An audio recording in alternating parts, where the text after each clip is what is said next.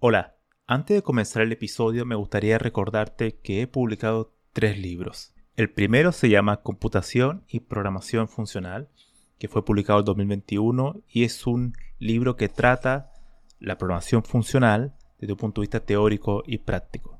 El segundo se llama Mentes Geniales, la vida y obra de 12 grandes informáticos. Esta es una obra que repasa la historia de hombres y mujeres que fueron relevantes en la historia de la computación.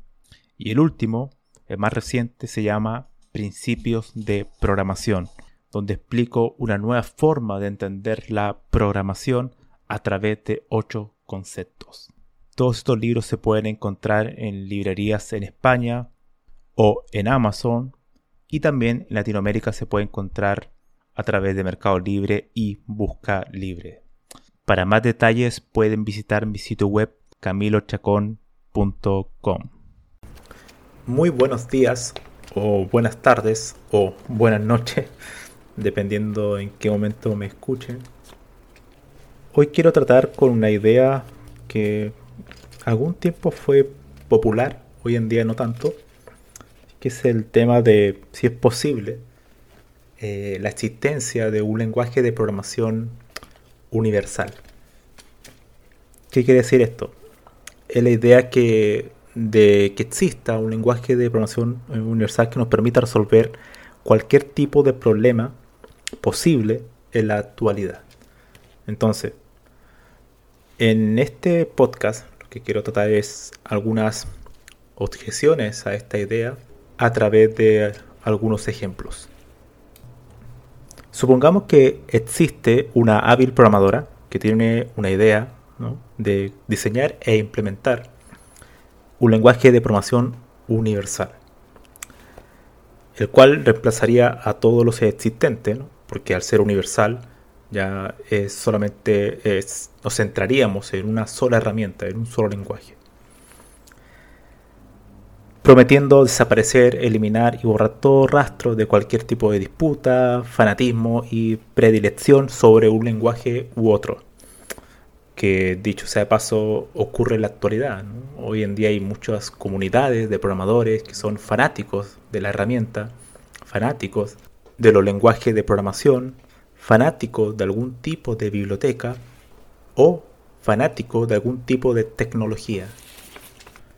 Entonces, para, esta cuestión, ella comienza con dos pasos fundamentales. El primero es, sería estudiar los principales paradigmas de la programación junto a un lenguaje que represente mejor a cada uno de esos paradigmas. Es decir, elegir los principales paradigmas de la programación, por ejemplo, el imperativo, el orientado a objeto, el funcional, el lógico y alguno otro que represente de manera mucho más amplia eh, los problemas que existen en la computación. Y elegir un lenguaje de programación para cada uno de ellos. El segundo punto sería eh, conocer una amplia variedad de problemas que surgen en distintas entidades humanas, ya sea de diversas industrias privadas y públicas, o también en un entorno académico, o sea, problemas de investigación que no asumen una utilidad práctica directa. Porque ella sabe que un tipo de problema puede ser resuelto de, de muchas maneras usando uno o más de un paradigma. Por eso hoy en día los lenguajes de programación tienden a ser eh, multiparadigma, es decir, pueden eh, dar la posibilidad de usar más de un paradigma de la programación. Ahora ella se dispone a comenzar a diseñar la gramática de este lenguaje universal. Por ende, se da cuenta que el primer punto solo es cuestión de tiempo para comprender una amplia gama de lenguajes de programación asociados a distintos paradigmas. Ella sabe que no logrará ser experta en cada uno de ellos, porque tampoco es la idea lograr eso, pero sí sabe que puede lograr un nivel aceptable y decente como para poder abordar ese, problema. En segundo punto, ella da por hecho que existe una sintaxis y semántica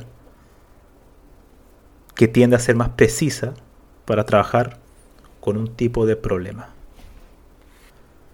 Pues bien, mientras trabaja en el segundo punto comienza a darse cuenta que cuando anota cada nuevo problema en una lista cualquiera, esta comienza a crecer. Algunos de ellos tratan de problemas, por ejemplo, concurrencia, creación de animaciones, visualizaciones, manipulación de componentes de bajo nivel, por ejemplo, registro, espacio de memoria, análisis de datos, manipulación de archivos, de audio, extracción de información y un largo etcétera. Ella sigue escribiendo en esta lista y no parece que fuera a terminar nunca, porque cada vez van surgiendo más y más problemas, diferentes tipos de problemas. Entonces, lo que intenta hacer y lo que cualquier persona tiende a hacer cuando ve que una lista crece y crece, es tratar de crear generalizaciones sobre la lista. Es decir, crear una meta lista, una lista que reduzca la cantidad de opciones en algo mucho más agregado. Es aquí donde se percata que fracasa al darse cuenta que a medida que va, creando las agregaciones, todavía se encuentra con nuevos tipos de problemas. Entonces, la pregunta que nos podremos hacer es ¿por qué? Ya que los problemas son humanos, son sociales, los problemas se basan en las necesidades de nuestro tiempo. Los problemas de la computación no son los mismos que los que habían eh, hace 20 años atrás, por ejemplo. Hoy en día existe una mayor eh, variedad de, de problemas y para cada nuevo tipo de problemas eh, hay herramientas que son más adecuadas para ello. Entonces, esto también se puede hacer una especie de analogía con los lenguajes naturales. Por ejemplo, el español o el inglés no es el mismo que se usaba hace dos siglos atrás. Hay palabras que están en desuso, hay palabras nuevas, y ha evolucionado, ha cambiado la lengua con el tiempo. Lo mismo ocurre con los problemas humanos que se tratan de resolver a través de la computación y en particular a través de la actividad de crear software que es la programación. Entonces, por estas razones, es que el lenguaje universal no es que sea imposible de realizar, es pues carente de sentido por las siguientes objeciones, que son tres. La primera, su gramática tendría que estar constantemente evolucionando, lo que lo haría cada vez más complejo de aprender y usar. Segunda objeción. Por uno, por la anterior, sería extremadamente difícil crear una compatibilidad retroactiva con los programas escritos en versiones anteriores, es decir, con sistemas legados, algo que es por todos los informáticos sabido que hay que mantener los sistemas que fueron construidos hace un tiempo atrás. Y no se puede reconstruir o reescribir todo con nuevas tecnologías en cada cierto tiempo. Eso se hace imposible. La tercera, entonces, como conclusión, por 1 y 2 haría imposible que alguien no pretenda crear un lenguaje nuevo, simple y pequeño, para tratar un nuevo tipo de problema.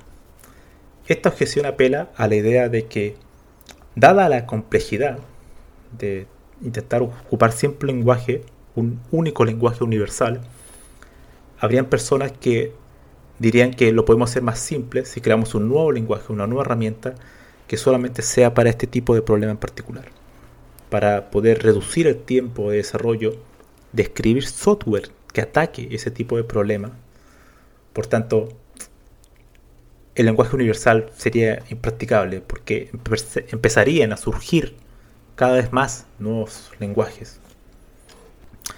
Entonces, desde mi punto de vista, la idea del lenguaje universal, en base a este ejemplo de esta programadora que se proponía crear este lenguaje, es eh, imposible.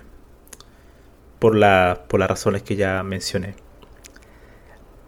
la cantidad de problemas que tenemos en la actualidad que se resuelve con software eh, es altísima y va creciendo y va cambiando a medida que va evolucionando nuestra sociedad, nuestra misma cultura. Los problemas que van a haber en 20 años más, seguramente, estarán relacionados más a cuestiones como la inteligencia artificial. El software estará mucho más presente en nuestras vidas que lo que es hoy.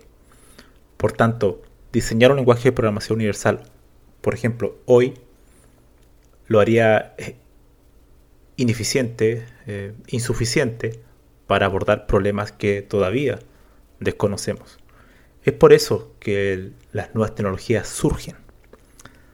Ahora bien, hay casos, hay situaciones donde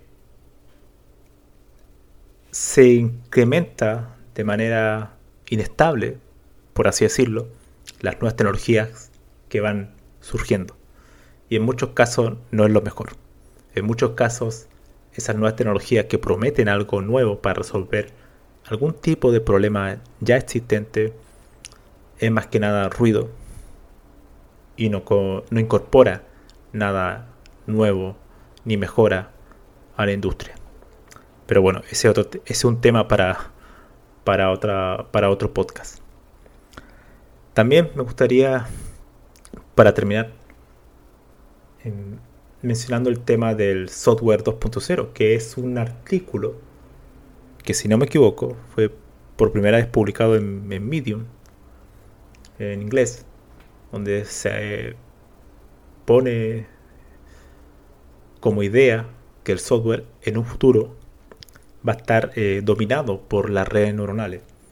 Es decir, que el desarrollo de software tradicional de un programador escribiendo código en un lenguaje va a estar obsoleto. Que van a haber sistemas de redes neuronales que van a empezar a crear patrones, generalizaciones para resolver los problemas de manera automática. Por ejemplo, haciendo generación automática de código. O sea, yo tengo un problema que es quizá un problema muy típico.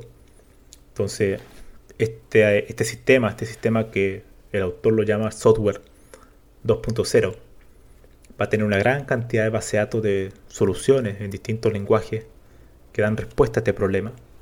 Entonces la red neuronal va a generar nuevo código para, para solucionarlo, sin la necesidad de la intervención de un programador.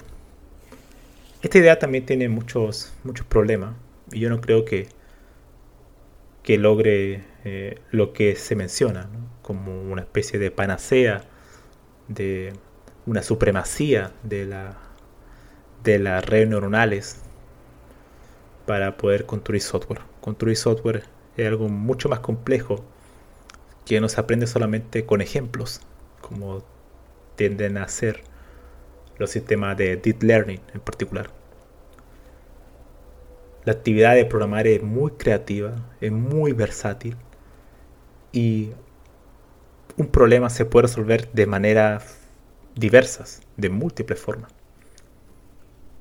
y no hay la mejor eh, solución a un problema. Depende de muchos factores que muchas veces son externos al programador.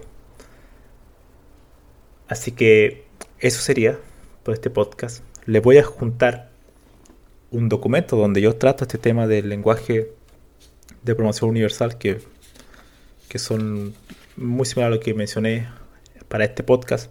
Y además en ese documento que titula Semántica computacional, eh, habla un poco sobre el, tema del significado en un programa. ¿Qué es el significado en un programa computacional? Y también, ¿qué es la referencia? ¿Qué es el concepto de referencia en un lenguaje eh, de programación? en particular, bueno, en todo el aspecto de la computación. Así que los invito a leerlo por si quieren eh, ahondar en el tema que traté hoy. Nos vemos.